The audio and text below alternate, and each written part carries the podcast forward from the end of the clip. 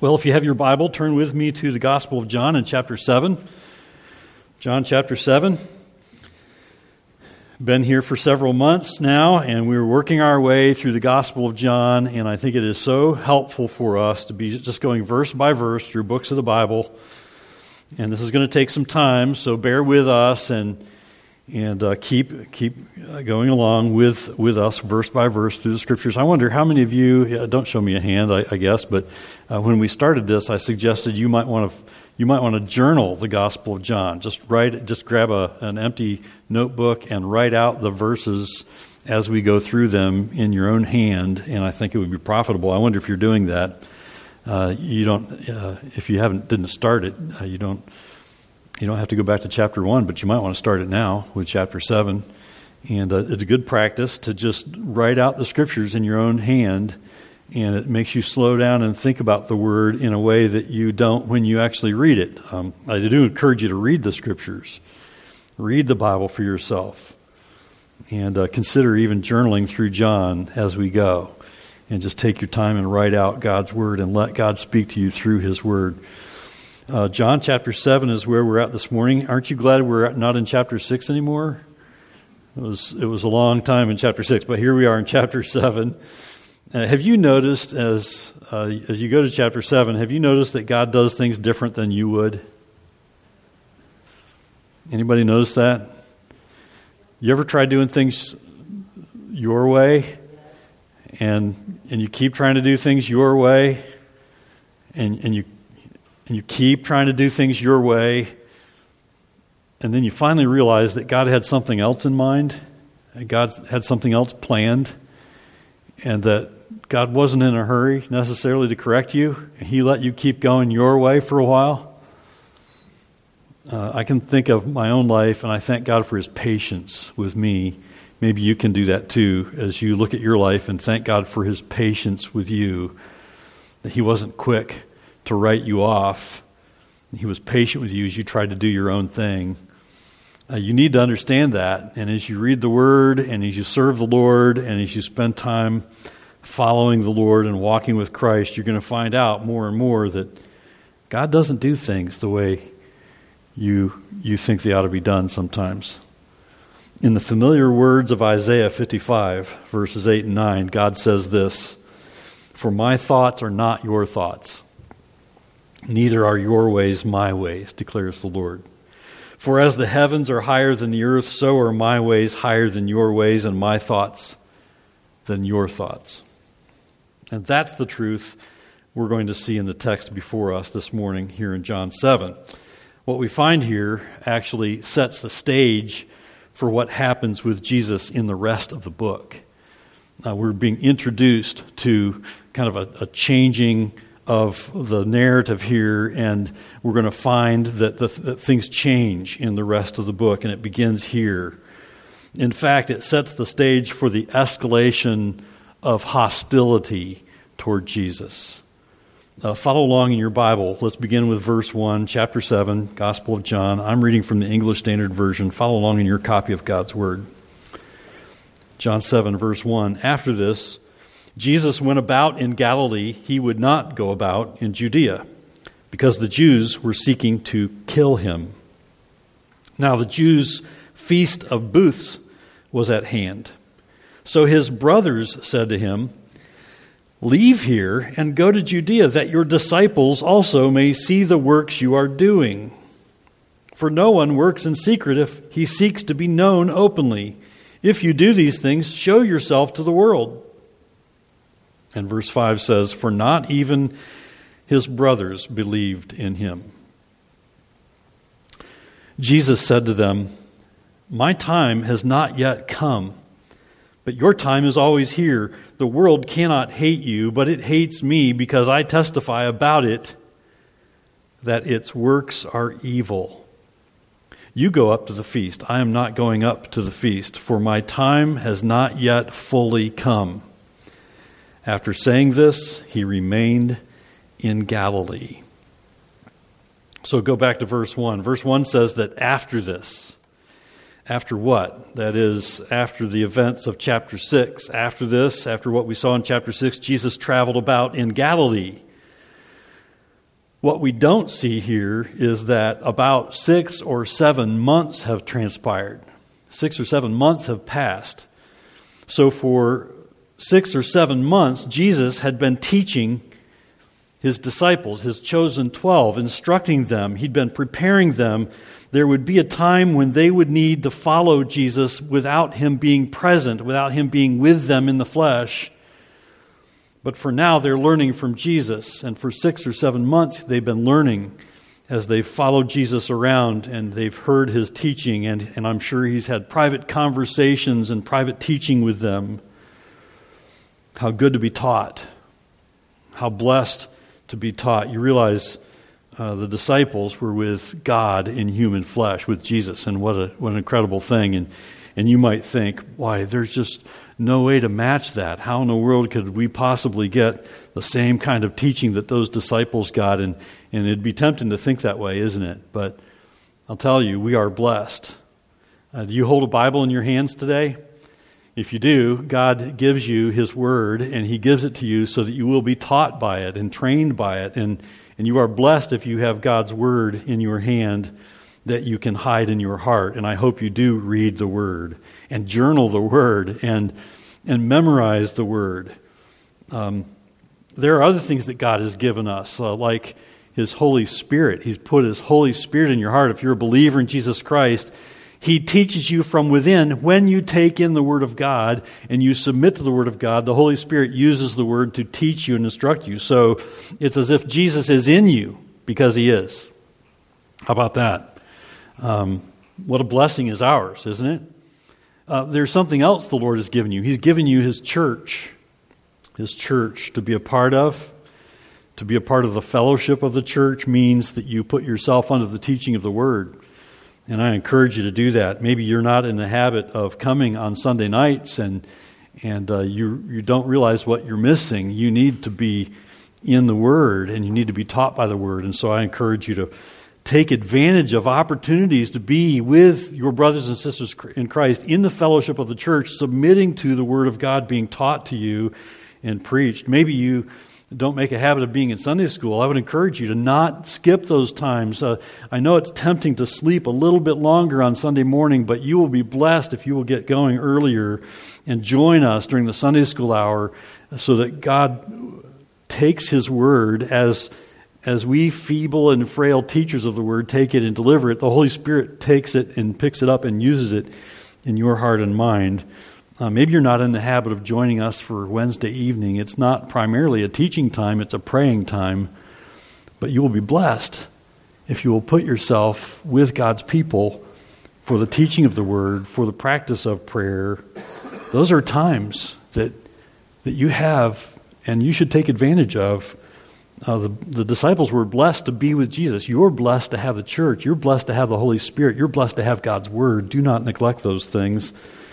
Uh, but moving along here, during this time when the disciples were with Jesus, you can see uh, Jesus mention it here. He points to it. The opposition to Jesus' ministry was beginning to grow. Uh, verse 1 shows us that because of this opposition and the fact that the Jews were seeking to kill him, Jesus wouldn't travel teaching in Judea. He wouldn't travel around teaching in Judea. He was, he was avoiding that place because the Jews were seeking to kill him. This fact is going to help us understand what comes next. Look again at verses 2 through 4, where it says, Now the Jews' feast of booths was at hand. So his brothers said to him, Leave here and go to Judea, that your disciples also may see the works you are doing for no one works in secret if he seeks to be known openly. If you do these things, show yourself to the world. Um, you'll note here, uh, Jesus' brothers talk about the, your disciples, that your disciples also may see. You, if you remember in chapter 6, when we talked about disciples in the generic sense, those who showed up where Jesus was, those who followed Jesus around because they were uh, enthralled with his miracles and they ate the bread and the, and the fish and they wanted more. Uh, that's what uh, Jesus' brothers are talking about. It's kind of disciples, those who follow Jesus around, not those necessarily who are fully devoted believers in Jesus Christ. Jesus' brothers want him to go with them to this Feast of Booths, also known as the Feast of Tabernacles. Uh, what is this Feast of Booths or Feast of Tabernacles? Commentator Leon Morris notes that this was a feast of thanksgiving primarily for the blessing of God in the harvest. But it was also observed with special reference to the blessings received during the wilderness wanderings, the time when God was pleased to manifest himself in the tabernacle. So, the Feast of Tabernacles or the Feast of Booths. Uh, so, here are Jesus' brothers. They're going to Judea for this religious feast, this religious festival, this celebration, and they encourage Jesus to go along with them so that those who were following him could see more of his miracles. Interesting that they weren't concerned with them hearing more of his teaching. They didn't say, Go and present yourself so that they could hear more of your teaching. They said, they, Show yourself, you know, do more miracles. It's like they're saying to Jesus, Do, do something big, make a big splash, make a big entrance, show the world what you've got, Jesus.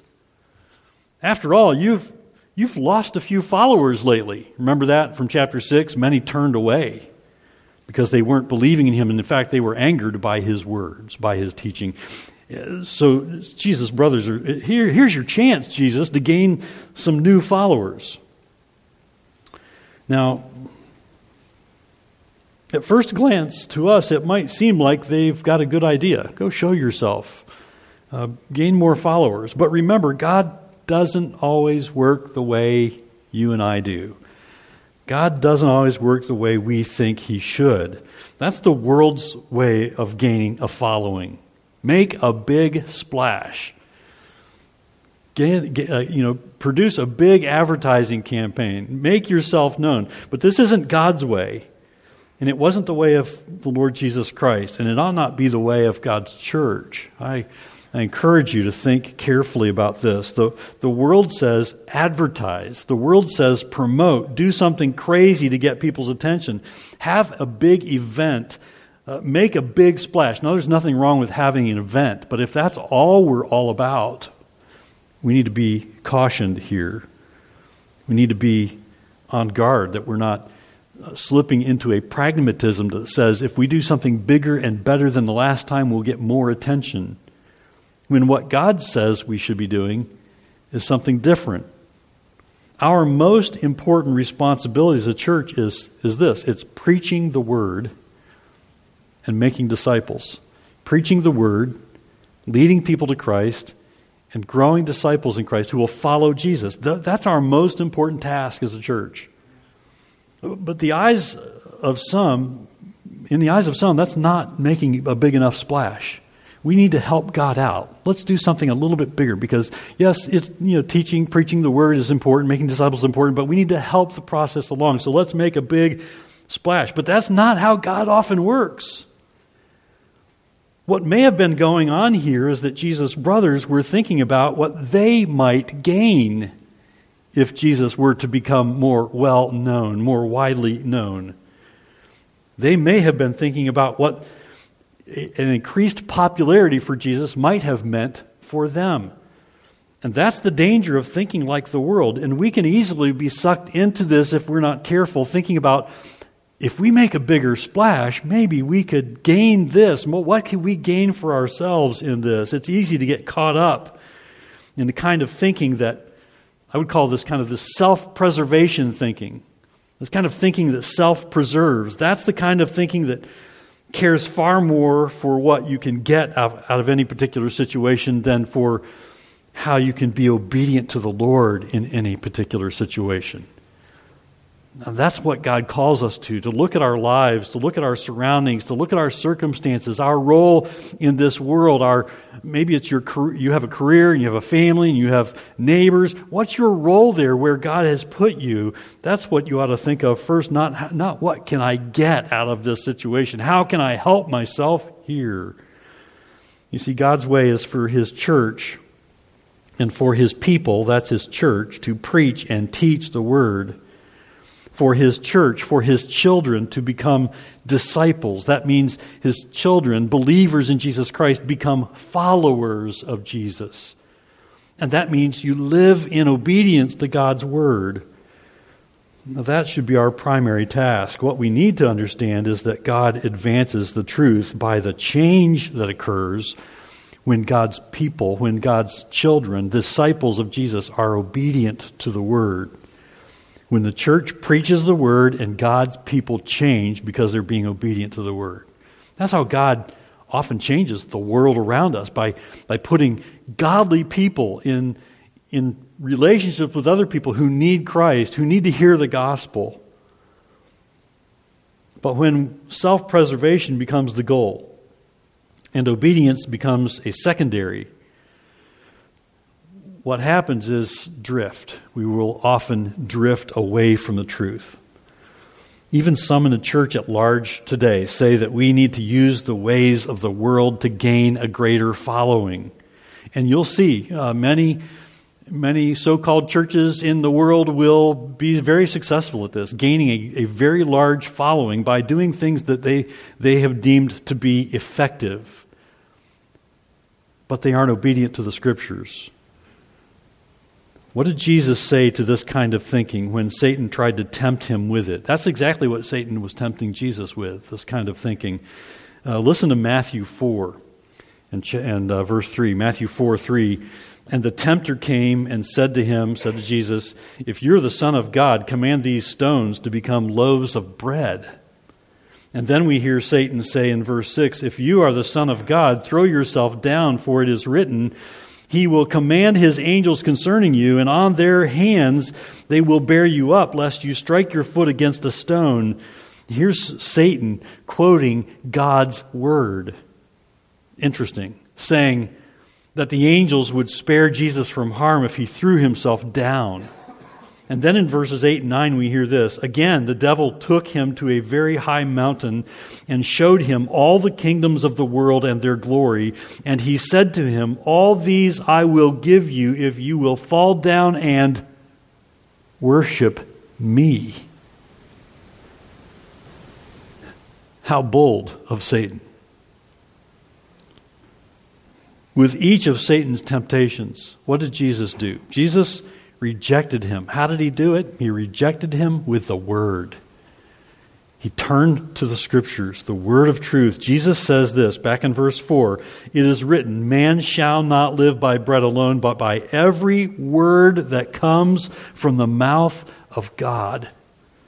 In verse 7, again, quoting God's word, Jesus says, Again it is written, You shall not put the Lord your God to the test. And then he says for the third time, quoting the word in verse 10 Be gone, Satan, for it is written, You shall worship the Lord your God, and him only shall you serve. Satan's way was to try to tempt Jesus with fame and with power and with wealth. And these are the same kinds of things that Satan tries to tempt you and me with fame and power and wealth. But Jesus' way was to point back to the Word, point back to the truth, and obedience to it. And that's where true disciples of Jesus need to be. We need to be following the Word, yielding to the Scriptures, yielding to God's Word, obeying the Bible. If you call yourself a believer in Jesus, you need to be a, a disciple of Jesus, a follower of Jesus, and, and yield to the scriptures and obey him with your life. We saw this same way of thinking, Satan's way of doing things, back in John 6 and verse 15 when the crowds wanted to make Jesus their king. Remember what happened there? They, that he had given them bread to eat, more than they could even eat bread and fish. And, it, and the result was they, they wanted more of that. So let's make him king. He would have nothing to do with that. And he withdrew from them because his ways were not their ways. His way of doing things was not the way of the world's. He would have nothing to do with Satan's way and the world's way of doing things. So, how does Jesus work? I want you to turn with me for a moment to Philippians 2. Philippians chapter 2. What's the Jesus way of accomplishing the Father's will? What's the Jesus way of working to serve the Lord? If you want to know how God intends for his children, his disciples, his followers to live, this is a good passage to look at. Philippians 2, and um, I'll read verses 3 through 8. Look at it with me. Philippians 2, verse 3. Do nothing from rivalry or conceit, but in humility count others more significant than yourselves. Let each of you look not only to his own interests, but also to the interests of others. Have this mind among yourselves, which is yours in Christ Jesus, who, though he was in the form of God, did not count equality with God a thing to be grasped, but made himself nothing, taking the form of a servant being born in the likeness of men and being found in human form, he humbled himself by becoming obedient to the point of death, even death on a cross. In God's economy, the way to honor is through humility. the way up is down in God's economy. That's not the way of the deceiver, is it? That's not what the devil wants you to think. Satan, the deceiver, says, You've got to exalt yourself. No one else will do it. You've got to protect and promote number one. No one else will do it. No one else will look out for you. You've got to look out for yourself. But that's not what God's word says. The Bible says to you, Philippians 2 3, count others as more significant than yourself. That's an unnatural thing for us, isn't it? But if you're a believer in Jesus and He's put His Spirit in you, He's given you the ability to do this by His strength, with His power, with His Word, to count others as more significant than yourself.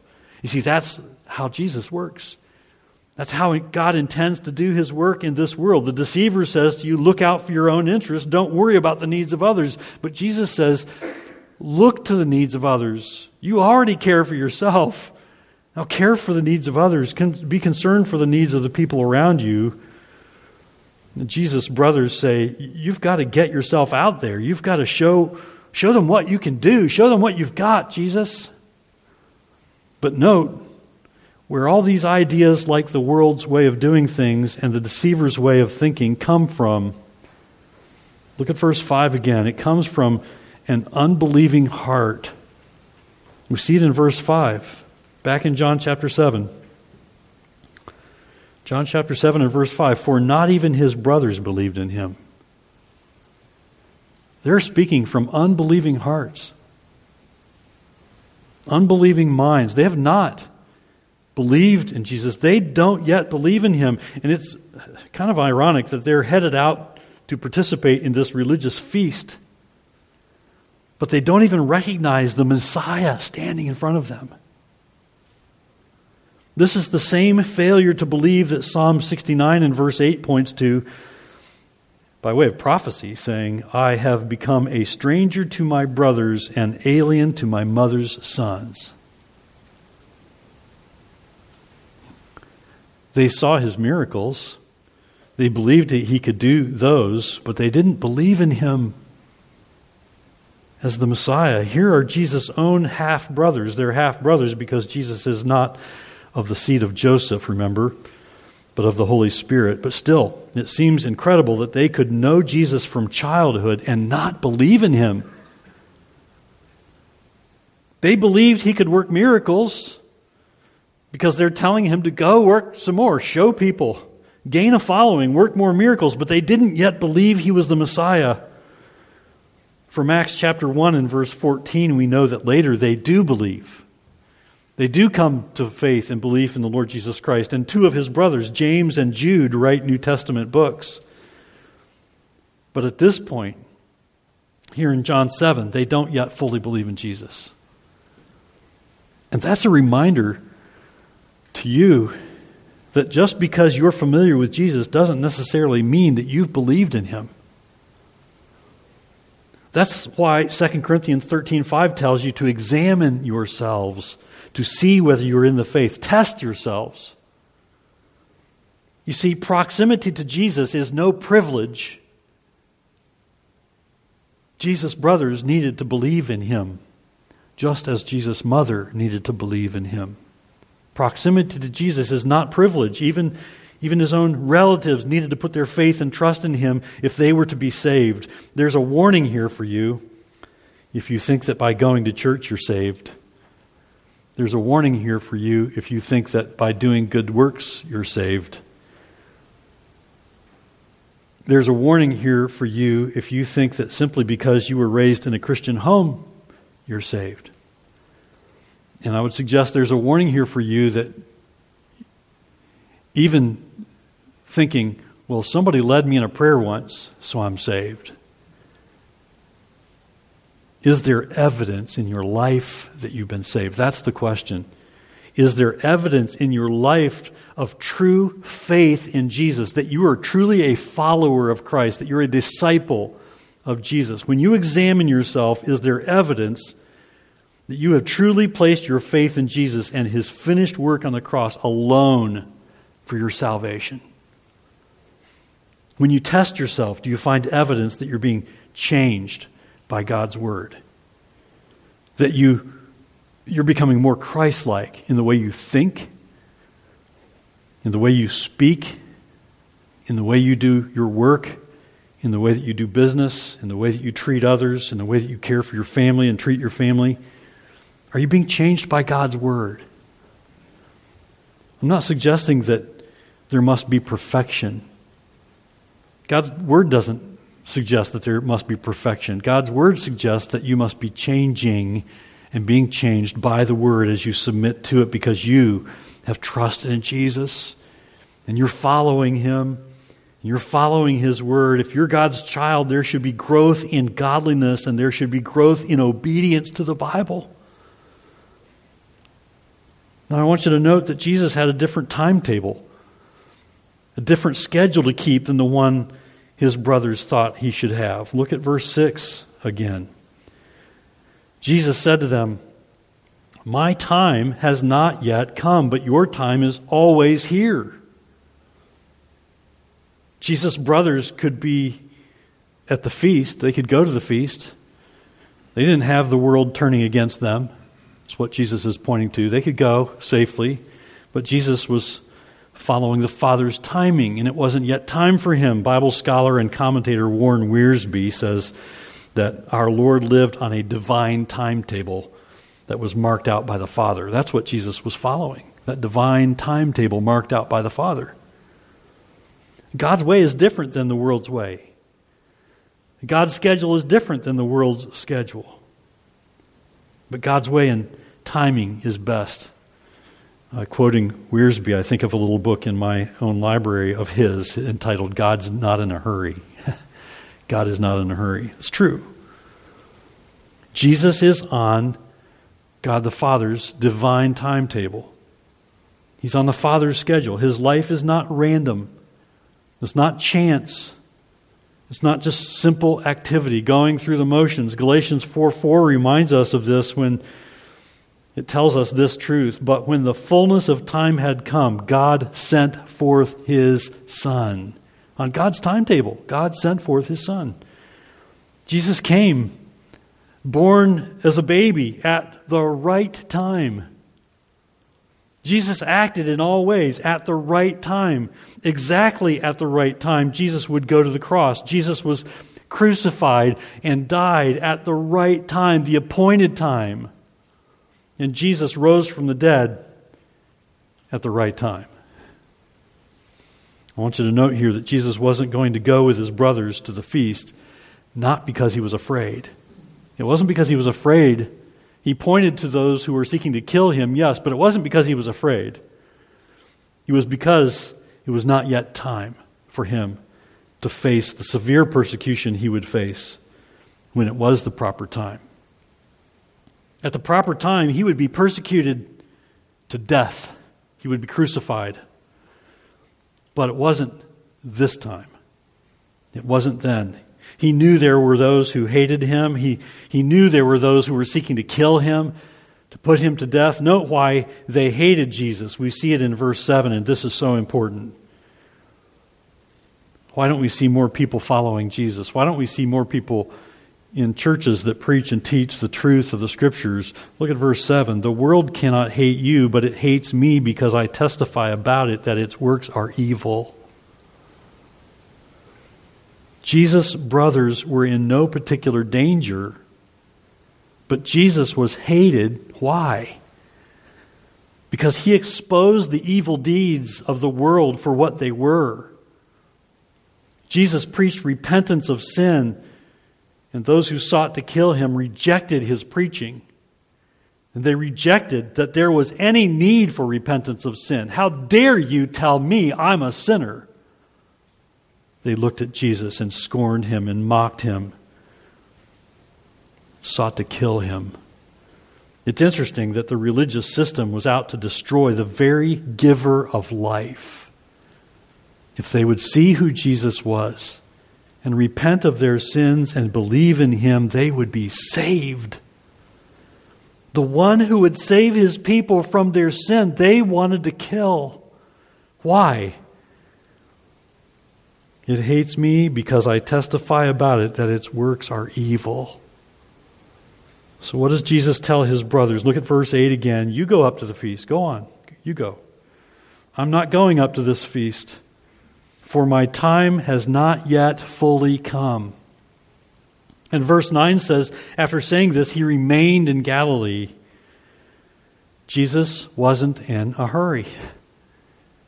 He was following the Father's divine timetable. He would go up to the feast. It would be later. He would go up at the proper time. Uh, we see it in verse 10, but even then, it would be discreetly privately so, so as not to show himself before it was time. You realize God's timing is always perfect. I know you don't always believe that. It's hard for us to believe that God's timing is perfect. We, we have an idea of what we know we need. I mean, we've, we've convinced ourselves, I know exactly what I need. Now, God, if you would just um, fill in the blanks where I've given you the blanks, you know, the little sticky tab, just sign here. Follow my timetable, Lord. And yet, God sometimes pumps the brakes and slows us down and doesn't do things the way we would do them. God's timing is always perfect. If you're a believer in Jesus Christ, if you're a follower of Christ, it is one of the things that God seeks to teach you and help you grow in so that you will realize and be ready to rest and wait for his perfect timing. It's not that we're idle and do nothing, but we seek to obey him with our lives as we wait on him. This morning, as we look to the word here in John chapter 7, may God's word help us see today that God's ways are not necessarily our ways, but his ways are perfect, and his timing is perfect and Jesus would not deviate from the Father's plan. You know, God has given you His Word so that you, you can have the wisdom to live this life He has entrusted to you.